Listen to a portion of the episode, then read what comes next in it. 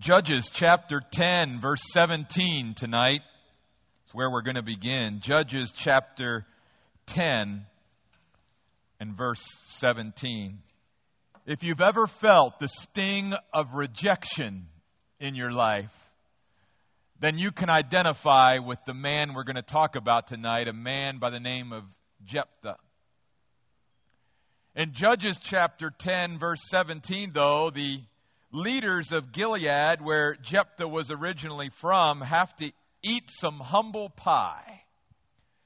You and I sometimes have had to probably eat some humble pie in our lives where there was a time in our life where we didn't seek out nor did we want the help of someone. And then later on down the road, we had to go back to them and ask them for help.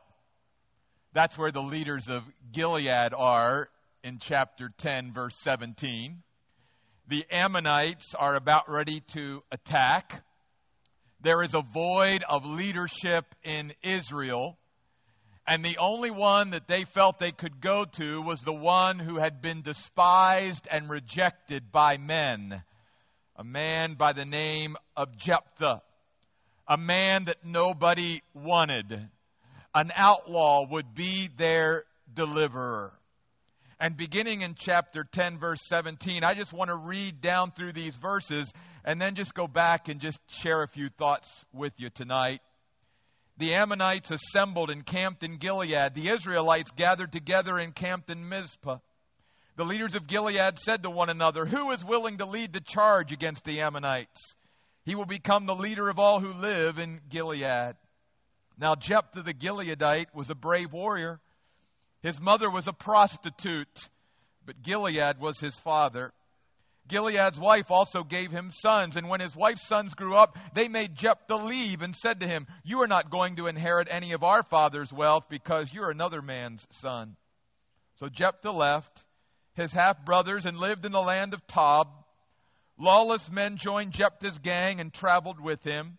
It was sometime after this when the Ammonites fought with Israel, and when the Ammonites attacked, the leaders of Gilead asked Jephthah to come back from the land of Tob. They said, Come be our commander so we can fight with the Ammonites. Jephthah said to the leaders of Gilead, But you hated me and made me leave my father's house. Why do you come to me now when you are in trouble? The leaders of Gilead said to Jephthah, That may be true, but now we pledge to you our loyalty. Come with us and fight with the Ammonites. Then you will become the leader of all who live in Gilead. And on it goes. The point I want to make is this. This chapter gives us a lot of background about this man named Jephthah. We learn in chapter 11, verse 1, that his problem was not his military ability. He was a very brave warrior. It was his mother. See, Gilead, Jephthah's father, had an affair with a prostitute. Jephthah was born. Jephthah was the one who suffered, and Gilead and his wife had other children who, by the time they started to think about inheritances, banished Jephthah since he obviously didn't belong. As we read, Jephthah fled to the land of Tob, where a band of thugs were ready to embrace him the parallels between Israel's way with God throughout the book of Judges and Gilead's way with Jephthah are too close to be accidental. When the Israelites are in a jam, they cry to God to bail them out, even though they had rejected him. The same is true for Jephthah. In fact, we see this pattern even throughout the Bible. This pattern occurs in the case of Israel and Jesus. On Pentecost, Peter in the book of Acts says that Israel must welcome and seek the one whom they rejected. Jesus knows what it's like to be despised and rejected. And I want you to notice that what is most striking to me about this entire passage is that God will use this man, son of a prostitute, rejected by his brothers a leader of thugs to relieve Israel. Jephthah's situation was no fault of his own. He was more victim and sinned against. Yet Jephthah, for whatever reason, in many people's eyes, was a loser. Yet the Spirit of God came upon this loser, and God gave the Amorites into his power. God chose what men rejected. Tonight, folks, let's be reminded that all of us through our lives have felt that sting of rejection. We have felt at different times of our life being despised and pushed away. Let's all be reminded tonight that though men and women may despise us and reject us throughout our life, God never will. And though men reject us, we are very precious and of great value and priceless in the sight of God. God will never push us away. And we have to even realize that not only does God accept us, but that God wants to use those that others reject. Jephthah is a great biblical example of that. You can always go back to Jephthah with that as well. But that's not just true with Jephthah. You think through the Bible of even the anointing of David, how God told the prophet Samuel to go and anoint one of Jesse's sons to be the next leader in Israel. And when Samuel gets there, he sees the oldest and the largest and says, Well, that, that's got to be the guy. And he was judging by externals. And God says, No, he's, he's not the one. And down through all of Jesse's sons he went, and God hadn't laid his calling to be the next king of Israel on any of them. Finally, Samuel turns to even Jesse and says, Is this it? And even Jesse, David's own father, really had rejected him too because he wasn't even brought in from the fields being a shepherd because there was no thought, even from his own family, that he could ever be anything more than a shepherd boy. That's why I say over and over again don't let anyone except God define your life. Let God alone be the one that defines who you are and what you become. Don't even let yourself define who you are and what you become, but let God do that. And then you'll notice that as he spars with the leaders of Gilead, and he finally is convinced that they will embrace him, and in a sense, he takes on the leadership of leading the people of Gilead against the Ammonites. He then begins a conflict with the king of the Ammonites in verse 12. And at first, this conflict with the king of the Ammonites is a conflict of words. Why are the Ammonites attacking? Well, according to their king, verse 13, because Israel took my land when he came up from Egypt. Land from the Arnon as far as the Jabbok and to the Jordan. So Jephthah and Israel were just to restore the land peaceably. The end of verse 13. Jephthah's answer to this comes in verses 15 through 27, and it's a very important answer.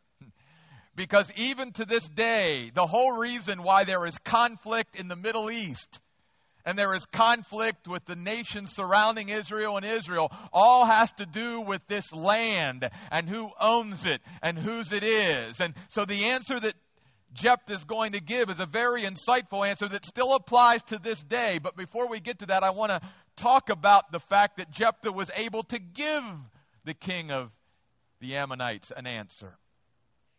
It reminds us how important it is that we, as Christians today, like Jephthah, know what we believe and why we believe it. And that we are able to give an answer, as Peter said in 1 Peter 3:15, to those who ask us of the reason of the hope that is in us. You see, there are times where if we are truly living for Christ, that we won't even have to go out in a sense witness that the witness in a sense will come to us. That we will be living such a distinct life such a, a, life of difference compared to those around us that many times they will come and seek us out and ask us what makes us tick. Why are we reacting or not reacting the way that we are? And so peter says always as a Christian, keep your life centered on the Lord Jesus Christ. Set him apart in your heart as Lord, Peter says in 1 Peter 3:15, and then be ready Be ready always to give an answer to those who ask the reason of the hope that is within us. It's important that we have an answer to the world when they ask us about our faith and what we believe and why we believe it. And that answer from every one of us should be based on our own convictions. That's why it's important that we study the Word of God so that we develop our own convictions about these things and that we're not living other people's convictions because that don't work anyway. That won't last. That's why Paul says to the Romans, I believe in Romans chapter 14, verse 5, that we must be fully persuaded in our own mind. In other words, we must be responsible to develop our own convictions out of our own walk with God, out of listening to the Spirit of God, and our own study of the Word of God. And then it will be out of our own convictions that we are able to answer with conviction those who ask us a reason of the hope that is within us. Well, notice Jephthah's answer. The first argument that Jephthah gives to the king of the Ammonites before they attack is an argument from what I call history. Up in verse 23, Jephthah reminds the king of the Ammonites that God drove out the Amorites. And Israel possessed the land of the Amorites, verses 21 and 22. The land at that time belonged to neither Moab or Ammon. So Jephthah is, in a sense, saying, why do you mean calling it your land in verse 13? It wasn't yours, it was Amorite. Quit your history twisting, which is what a lot of folks do today. They twist history to serve their own ends.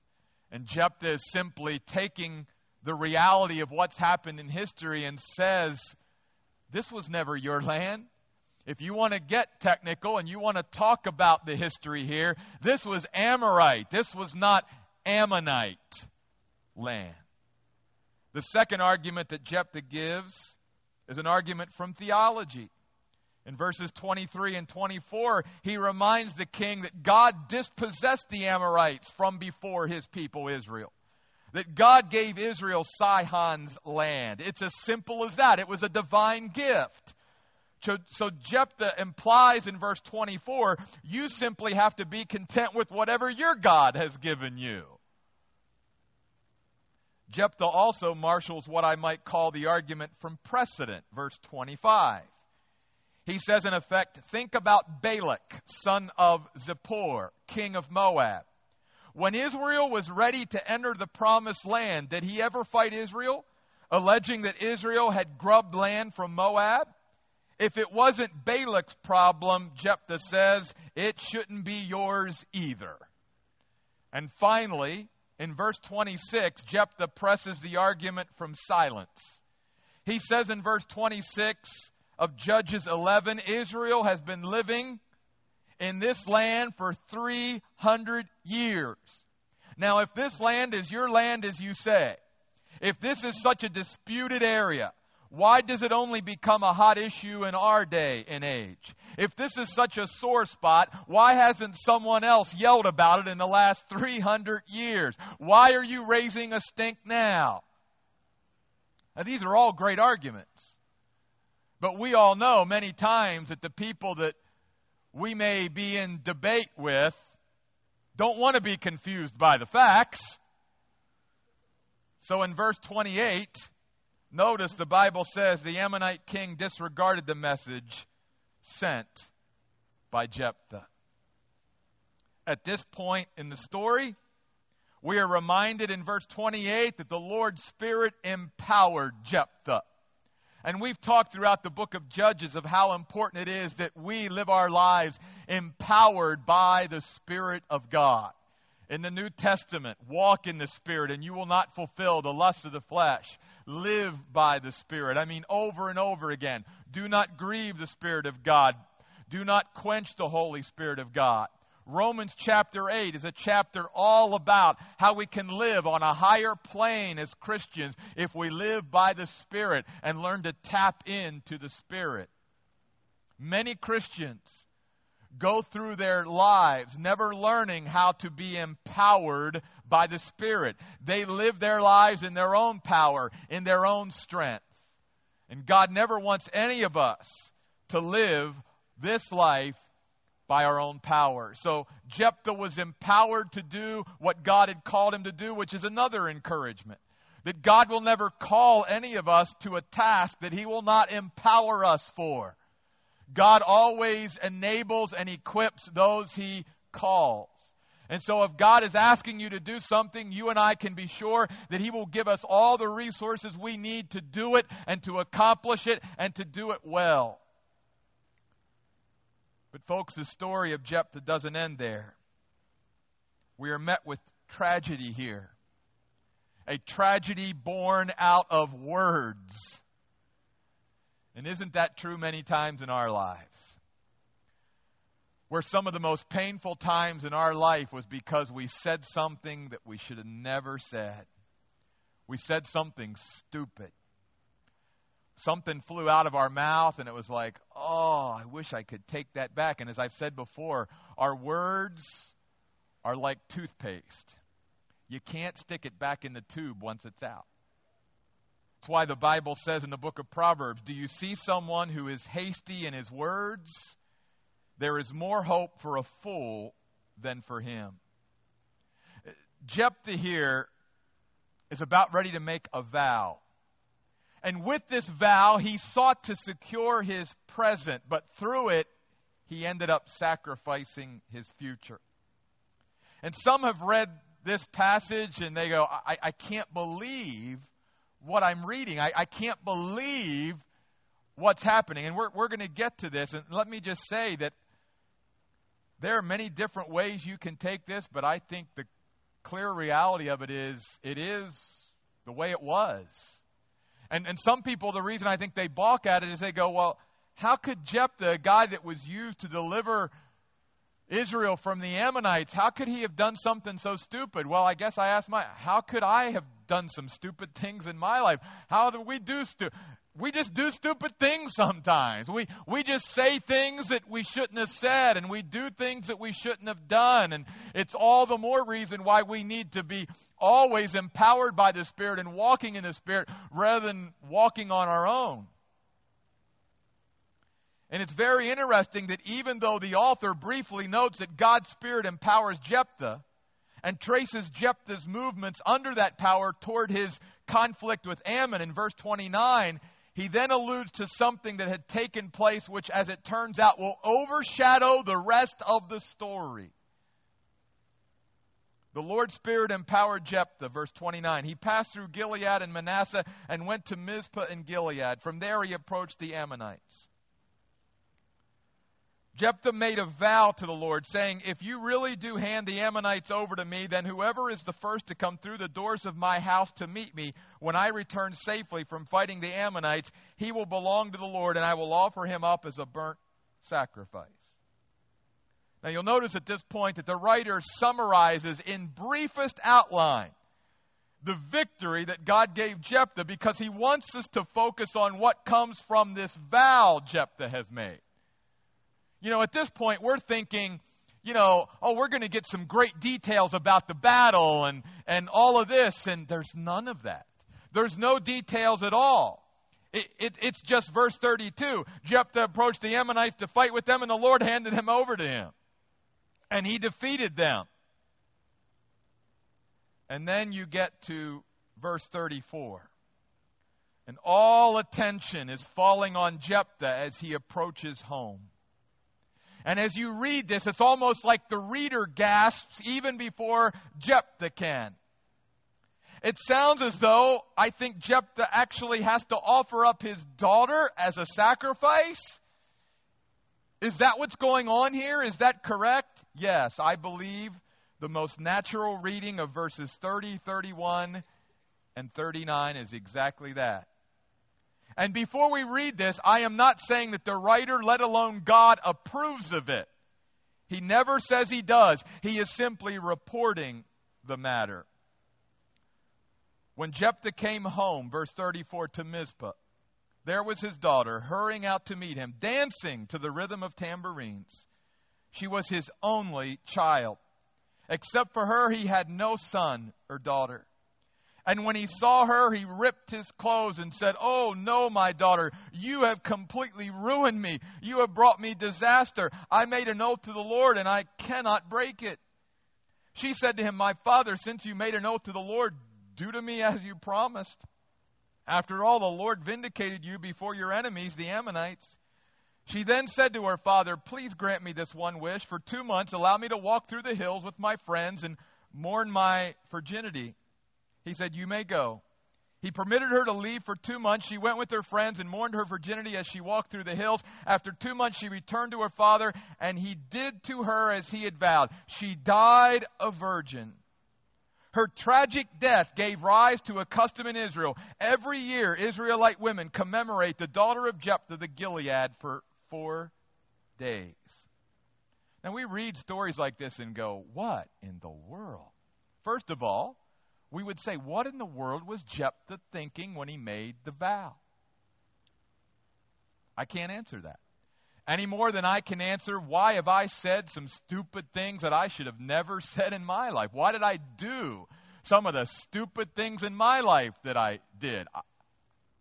And some people try to say, well, he didn't actually sacrifice his daughter and and Many believe that when he made that vow, he never dreamed that a human being was going to be the first one out the door, that he was thinking it was going to be one of the animals that was going to come out the door and he was going to sacrifice that. We don't know what was going through his head, and God doesn't give us insight into what was going through his head.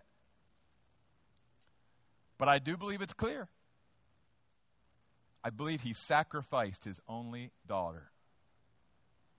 And the point I want to make is this. First of all, this reminds us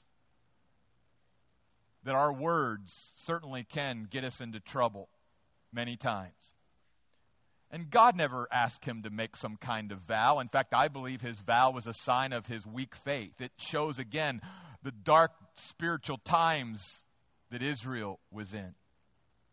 But I think the most important point for me is this he would not have had to sacrifice his daughter. You see, in verse 35, he's coming across as if he, he has no other choice but to follow through with what he said. And please hear my heart. I'm, I'm not saying that the Bible teaches that we shouldn't be true to our word. But in the Old Testament, in the book of Leviticus, a book that Jephthah would and should have been familiar with at this point, because they had the first five books the books of the law, the book of Moses, Genesis, Exodus, Leviticus, Numbers, Deuteronomy. There was right there in Leviticus where God had made provision that if a man or woman made a vow and realized, oh my goodness, this, this was something I shouldn't have done, that God made provision for them to turn that around and have to pay, in a sense, a redeeming price, but that they would have never had to follow through with what they vow. It reminds us of the provision that God makes for us through the Lord Jesus Christ. And so God made provision that I believe could have excused Jephthah from following through with this tragic vow. The thing that impacts my heart is this Jephthah failed to appropriate God's provision. Either because he didn't know what the Word of God said, or he had forgot what the Word of God said. Which reminds me of why I think God says in the Bible, My people many times are destroyed because of their lack of knowledge that if we just knew more about what was in this book and the provisions that God made, many times we would be able to get ourselves out of the jams we find ourselves in or prevent ourselves from getting into those jams in the first place. But we don't know it well enough. Again, to me, it's a great reason why we need to study and read our Bibles and be in Bible studies. Because I believe that in this book, God has given us provision for faith for life, for godliness, for, for getting ourselves out of jams, for preventing ourselves from falling into the pit in the first place. And we just need to know what those provisions are and appropriate those provisions. But if we don't know it, many times we just keep making the same mistakes over and over again because we don't know the wonderful truth, as Jesus said, that can set us free. I think the other thing about Jephthah is this before we leave Jephthah tonight. And that is that even though the Ammonites had been whipped, the sky in Gilead was very, very gray. Ammon is subdued, but there is the grave of Jephthah's only child. We have deliverance here, but it's a marred deliverance. And I think the writer is suggesting that if we seek a perfect deliverance, we will have to look to one greater than Jephthah. You see, the writer of Judges seems intent on stressing throughout this book the imperfection and the deliverance that comes through the judges. Jephthah does remind us of Jesus in that he was despised and rejected by men, but there is something lacking in the deliverance he could bring. The full and perfect deliverance will come only through Jesus Christ. That's why some of the most important, powerful words that was ever spoken on earth were a word spoken right before Jesus bowed his head and died on the cross when he said, It is finished. Those words to all mankind meant that full and final and complete deliverance is now available and found through me. If we're looking for deliverance and if we're looking for answers in other human beings, it's not that we can't, they can't provide something to us, but their deliverance and their help will fall so far short of the help that Jesus Christ can bring.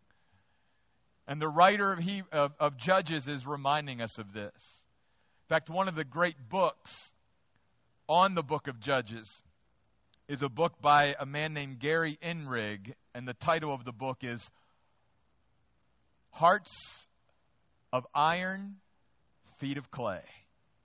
Hearts of Iron. Feet. That describes most of the deliverers or judges. Yeah, and in a lot of ways they were strong and God used them, and in a lot of ways we saw how imperfect they were because we're not supposed to look to other human beings for our ultimate deliverance and salvation. We're to look to Jesus Christ alone. He is the one that can provide all that we need. As Paul says to the Colossians, in Christ are hidden, deposited all the treasures of wisdom and knowledge. And if we're looking for wisdom, knowledge, understanding, and truth, and we're looking for it outside of Jesus Christ, we will never find it. But if we're looking for that, we can find everything we need in Jesus Christ alone. He is all we need, He is sufficient. And the writer of Judges is reminding us of that. Let's move on then from Jephthah in chapter 12 to verse 8. We have a short passage here before we get to chapter 13 in a couple weeks on Samson. By the way, for those of you that weren't here, let me just repeat this again because I might forget at the end. We always, in the mind, take a fall break and a spring break.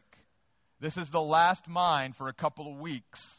We are off next Tuesday, the 10th, and we are off the following Tuesday, the 17th, and we will be back on the 24th, right here. And when we come back on the 24th, we're going to spend three or four weeks diving into Samson and Samson and Delilah and all that. So it's going to be good. So I hope you'll come back. But we want to end tonight with chapter 12. And when you come to the end of chapter 12, you have these very sort of short notices about three other judges or deliverers in Israel after Jephthah. In verse 8, a man by the name of Ibzan. In verse 11, Elon. And in verse 13, Abdon. And you'll notice that we're provided the barest amount of information on these judges. Uh, we're not given a lot. And our curiosity gets frustrated when the Bible is so skimpy. And yet our frustration can prove instructive because a passage like this underscores the selectivity of God's Word. As I like to say it, God doesn't answer all the questions we want to know about, but God gives us all the answers in the Bible to the things that we need to know. See, the Bible's selective. Sometimes the Bible goes into great detail about a person's life because there's a purpose, there's a reason behind it. Other times, like with these judges, even though they judged in Israel and I'm sure their lives, there was a lot of stuff, the Bible chooses not to give us a lot of information. Why? Because the Bible is saying that its focus is not on man's life, but on God's action. See, the Bible is what I call theocentric. That doesn't mean that man doesn't count. It just means that man is not the center. Scripture continually cries out, Here is your God. And the scriptures are given so that we might have insight into who God is and into the ways of God and into the action of God in people's lives. But it's not primarily about man, it's about God. The Bible is revealed to us so that we might come to a greater understanding of God, not man. So that's one of the reasons why there is that selectivity when it comes to that. And so, if there's a little frustration when you come to a passage like this and you wish that God gave you more, please understand that there's a reason for it. And it's not because God wanted us to know so much more about these people as much as He wants us to know more about Him. And another thing that then you see in this passage is simply this these verses highlight the enigma of God's providence. Why do I say that? Well, you start reading about this guy named Ibzan in verse 8, and notice verse 9. He had 30 sons. Oh my golly. 30 sons. Now think about this. So this deliverer has 30 sons. Jephthah has one daughter, and she dies tragically. And it's it's these things that we see all the time in life and in the Bible, and we almost automatically ask, why? Why does God give to one and withhold from another? Why does God give and take away, as we sing about in the song? You know, He gives and. Okay, you know what I'm saying. I'm not going to sing. Why does He order our affairs with such differences? Could not the God who spared Jesus in the Gospels shielded the other children in Bethlehem from Herod's butchers? And couldn't the God who delivered Peter in Acts chapter 12 have delivered James as well? Why does James perish while Peter enjoys a miracle? There it is again, side by side. Marvelous providence and mysterious providence. How anyone could think God is boring is beyond me. We cannot claim to know why God so works. We can only bow before the one whose understanding is unsearchable. Paul says it this way in Romans 11:33, "Oh the depth of the riches and wisdom and knowledge of God, how unsearchable are his judgments and how fathomless his ways." We can, however, avoid foolish responses to this enigma of God's providence like imagining that if the parents of the Bethlehem children had prayed more fervently, or if James had stronger faith, God would have preserved them. And we can keep from inflicting such nonsense on others. You see, the problem is, as human beings, we don't like to be without an explanation. Come on, God, give me an explanation. And when we really get down to it, and I realize this isn't this isn't something we like to hear, but something we need to hear. It really is a sign of our immaturity in our faith. Because think about it. Parallel that with physical immaturity. What are children always doing? They're always asking, why, why, why, why? Because it's really a sign of immaturity. Children are always wanting an explanation. They're always wanting to know why. And hopefully, as we grow and we mature, we realize, you know what? I don't always need an explanation. And even if I was given an explanation, I might not understand it anyway. That's where our trust, that's where our faith has to kick in. That's why the Bible says we've got to learn to walk by faith, not by sight. And, and please, hear my heart. I'm not saying as human beings that we're not going to sometimes ask God why. We are. We, I do. But I'm just hoping that we learn not to stay there and dwell there and demand that God give us some kind of explanation because God's going to say to all of us, like He said to me, Jeff, if I gave you the explanation, you wouldn't understand it anyway. Because I'm God. You're not going to be able to grasp who I am and why I do what I do. And, and you're, not, you're not seeing it all, Jeff. The judgments and, the, and everything that you make is because you're just judging by your little slice of the world. Well, this is how it affects Jeff Roy. So, so God, you, and God sees how it affects the whole universe, how it affects eternity. We don't ever get to see that kind of perspective. That's why Peter even said, a day is like a thousand years to God, and a thousand years are like a day. God experiences more in one 24 hour period than we ever would if we lived for a thousand years. God hears everyone's cries all over the world at all times throughout the day. God hears everything, He sees everything. And His ways are fathomless. That's why faith needs to be willing, if need be, to be baffled to bow and worship in the dark. Let me repeat that because that's important. Faith needs to be willing, if need be, to be baffled and to bow and worship in the dark.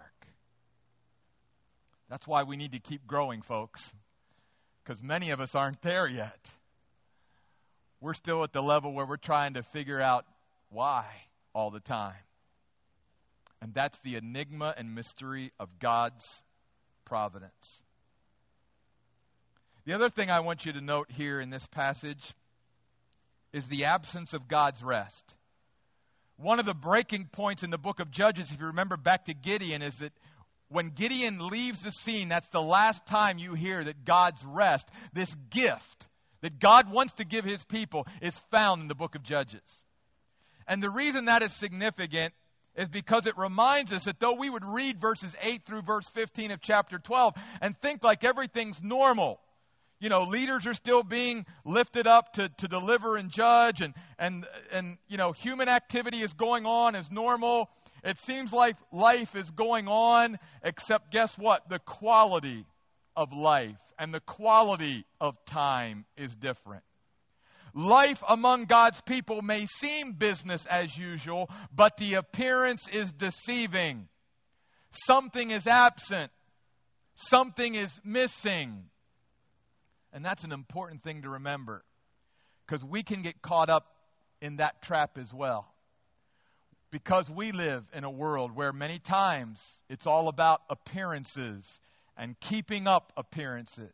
And it's all about knowing what's, what's I need to do to, to put forth the image that, that other people have and whatever. But when we really try to look within, there's no reality there. It's just a shell and there's something missing. And God wants to fill that missing part up.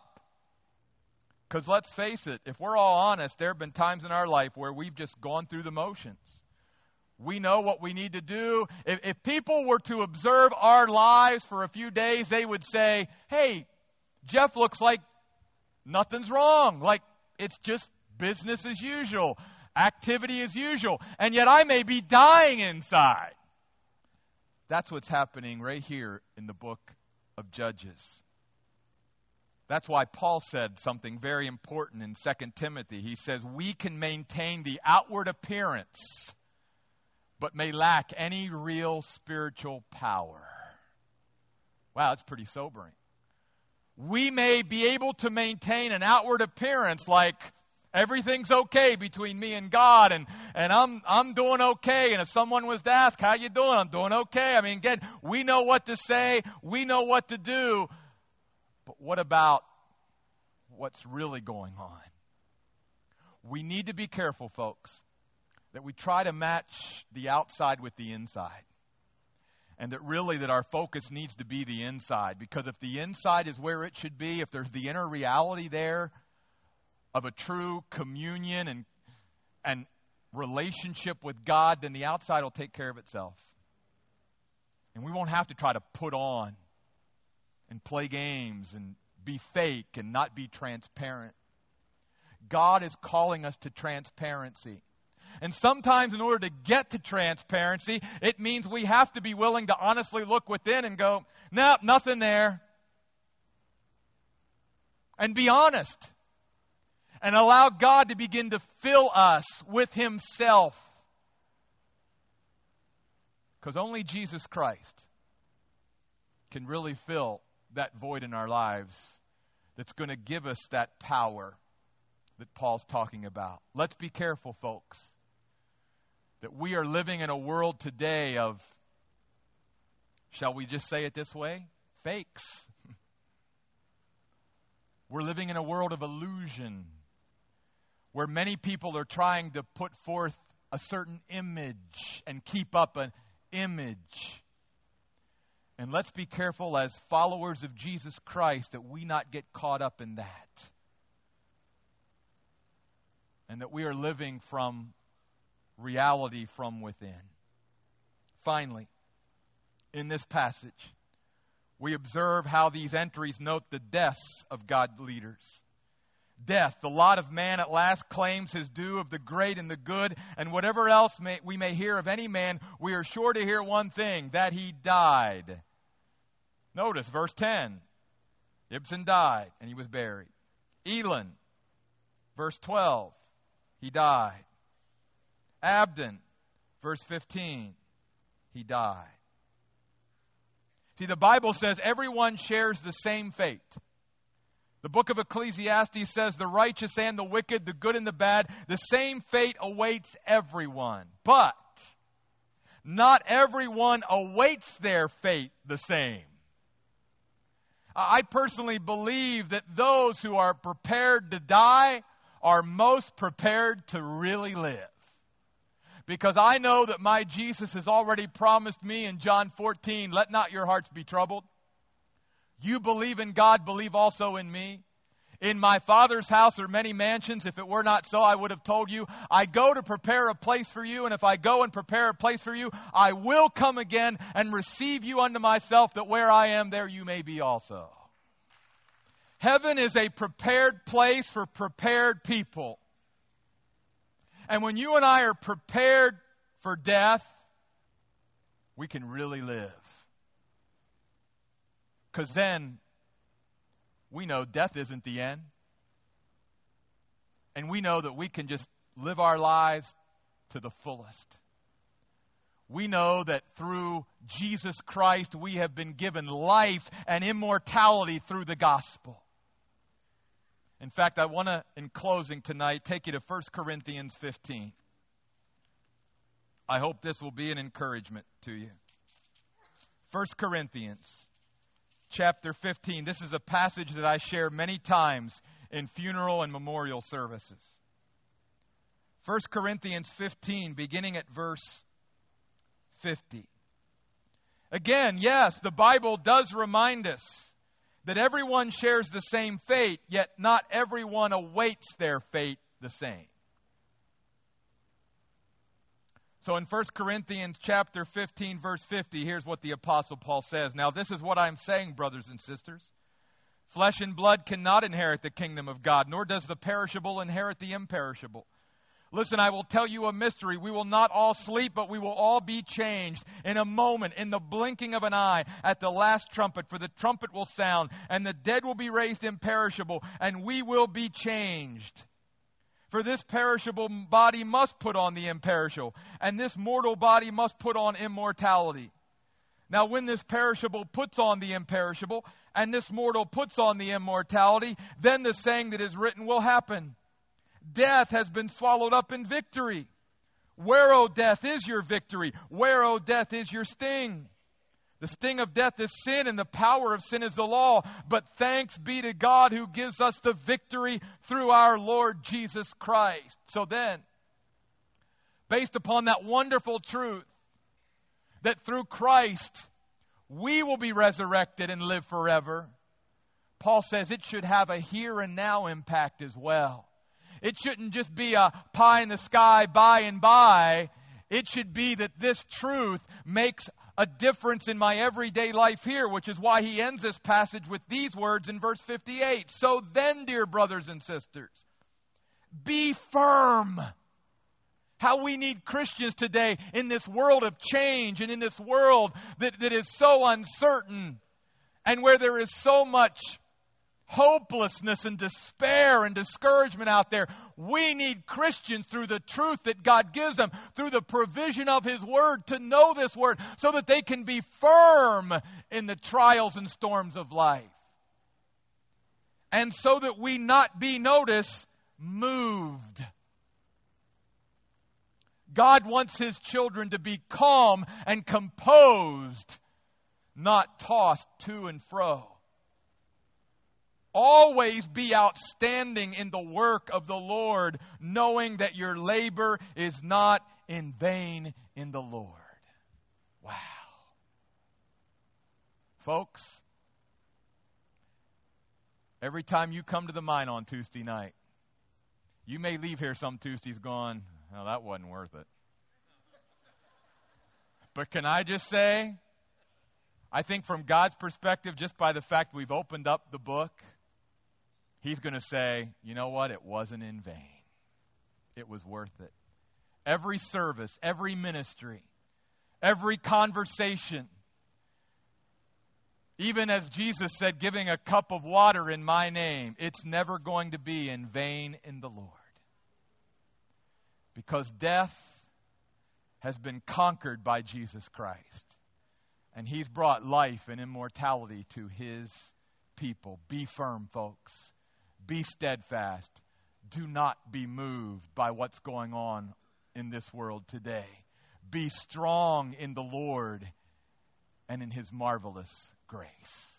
Let's pray. God, thank you so much for reminding us of these truths in the book of Judges and reminding us, Lord, that we will never find deliverance in anyone or anything but Jesus Christ alone all deliverance in some other people or in some other thing is totally incomplete. But the deliverance that Jesus Christ can bring to a life is absolute, it is complete, it is all in all. God, help us through these days to fix our anchor in you. Help us to be firm. Help us to be stable and not to find our stability in anything on this earth, but in our relationship with you. I feel sorry for Jephthah. I personally feel that there was provision that you made if he would have just taken that provision. But he never applied the provision that you gave to him for that situation, and his daughter lost her life. I think, Lord, how through Jesus Christ, the Lamb of God who can take away the sin of the world, that you have provided provision for everyone on this planet to have their sins wiped away. And yet there are many, Lord, who will never turn to that provision and apply it to their life and go out into eternity without Christ. How tragic. How sad that even though, Lord, you've given us the provision, many times we fail to apply it. God, help us to do that. Encourage us, Lord, as only you can. Keep us strong, God. And bring us back in a couple weeks to learn more from the book of Judges. We pray in Jesus' name. Amen. Folks, I'm going to miss you. Have a great couple weeks. See you back in a couple weeks.